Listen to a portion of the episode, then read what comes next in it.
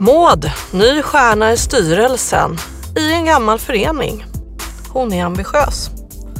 Hon börjar ta tag i vad det finns för dokument i styrelsen. Hon ser bland annat att det finns en placeringspolicy. Den är fem år gammal. Verkar inte speciellt uppdaterad. Och det som kanske också är lite beklämmande, det är att det står att det med låg risk ska ge en 5 i avkastning. Maud känner sig osäker. Ja, det är dagens fråga eller dilemma. Jag heter Monica Lysholm, kommer från Idea och sitter med Per Lundqvist från Swedbank. Hej Per! Hej Monica! Hur ska vi hjälpa Maud som helt plötsligt ser att hon sitter med dammig placeringspolicies? Jag tycker det här är en alldeles utmärkt början. För att eh, Maud har åtminstone en placeringspolicy. Det är väldigt ofta som eh, jag och mina kollegor stöter på eh, organisationer som inte har några riktlinjer överhuvudtaget när det gäller placeringar.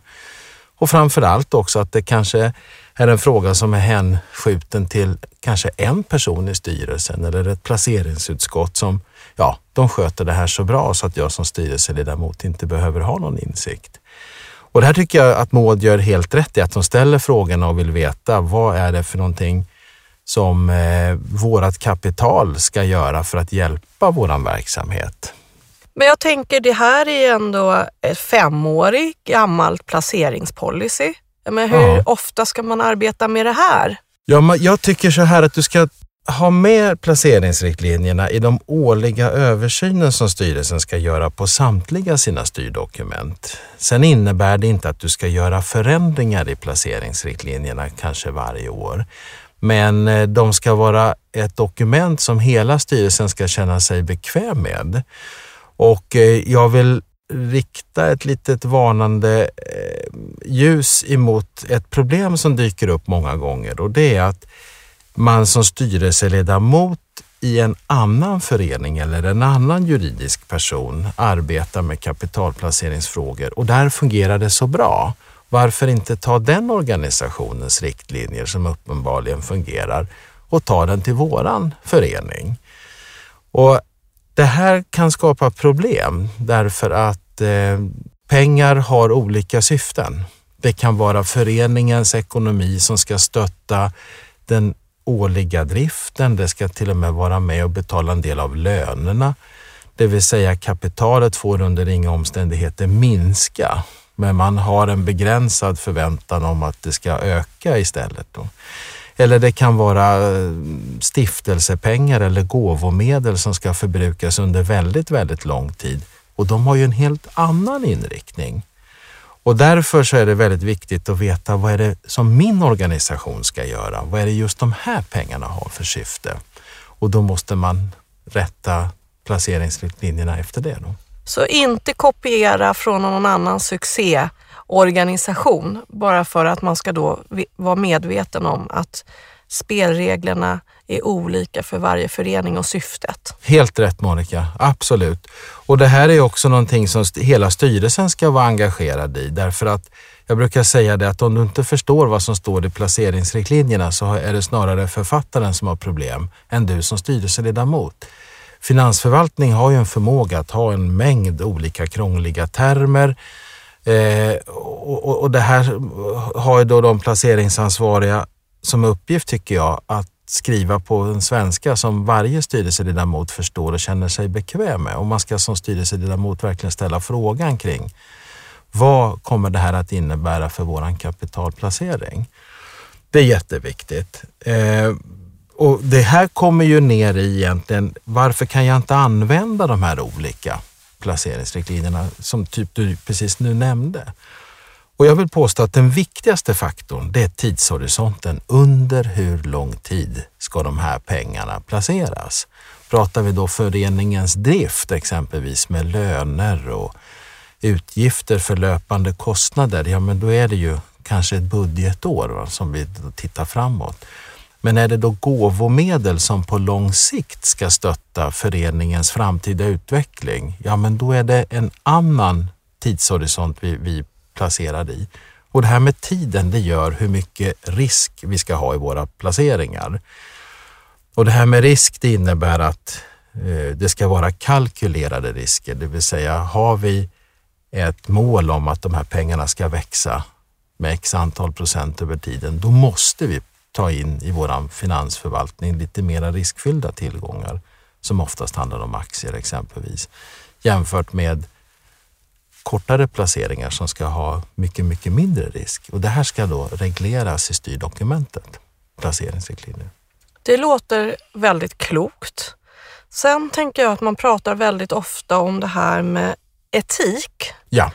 och hållbarhet, för det är ytterligare Absolut. en parameter. För det du pratar om det är egentligen hur man ska bära verksamheten fram finansiellt. Ja, Förstår jag det rätt eller är det hand i hand? Eller? Ja, jättebra Monica. Det här är en fråga som är oerhört angelägen för alla organisationer, vart du än befinner dig i samhället. Just det här med hållbarhet och etiskt övervägande när vi gör våra placeringar. Och jag skulle vilja påstå att framförallt när det gäller ideella organisationer där vi har ett idéskapande i organisationerna där vi har samlats kring en idé och en tanke som vi står för så är det också väldigt viktigt att alla delar i föreningens verksamhet, inte minst kapitalplaceringarna, följer medlemmarnas övertygelse och vilja. Och här har just det här med hållbarhet och etiska placeringar vunnit en väldigt stor framgång. Eh, och tanken är ju kort och gott att, att vi ska lämna en bättre värld efter oss. Eh, men det är också så att allt fler börjar ju inse att företag som producerar produkter och tjänster kommer att vara vinnare om de tar med hållbarhetsperspektivet i sin verksamhet. Och det här ska ju återspegla sig i placeringsriktlinjerna, det vill säga att våran förening, våran organisation placerar enligt de här riktlinjerna. Det ska vara hållbara företag, det ska finnas certifieringar, det ska finnas en process i hur man väljer de investeringar som man tar med i sin portfölj och vilka man inte tar med. Jätteviktigt.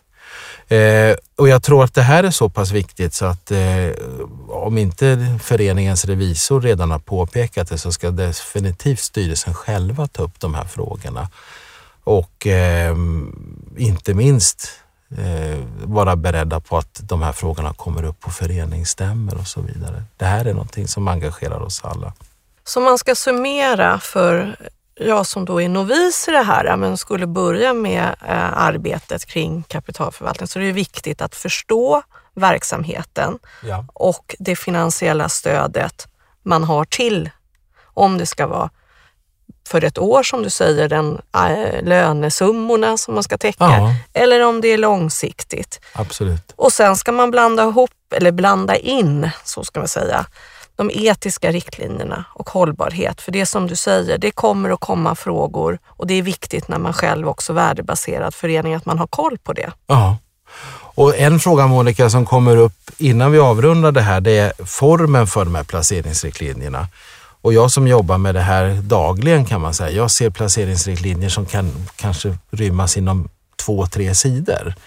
Men jag har också hjälpt kunder som har placeringsriktlinjer som är över 15 sidor långa. Och det här beror ju helt på organisationens komplexitet. Så att ehm, eh, den tumregel som gäller att gör det enkelt, gör det förståeligt och gör det för, så att hela styrelsen känner sig bekväm med vart man vill och hur man ska uppnå de här målen.